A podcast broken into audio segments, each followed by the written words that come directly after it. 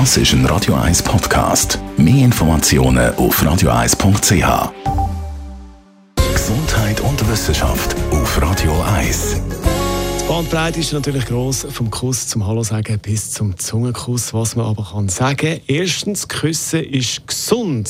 Durch den Austausch von Bakterien kann man den Kuss bzw. kann man den Kuss vergleichen mit einer Impfung. Die Abwehrzellen im Blut werden mobilisiert und das Immunsystem gestärkt. Zweitens, man verbrennt Kalorien beim Küssen.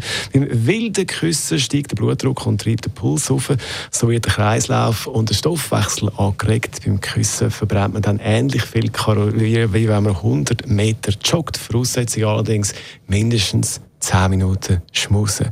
Und drittens, Küssen macht schön. Beim Küssen werden bis zu 30 Muskeln im Gesicht und am Hals angespannt. Da werden also die Muskeln trainiert und die Haut gespannt. Das Ergebnis ein strahlender Teint und weniger Falten. Also ich würde sagen, los geht's mit dem Küssen. Wir machen das musikalisch und zwar mit dem Prince am Song Kiss.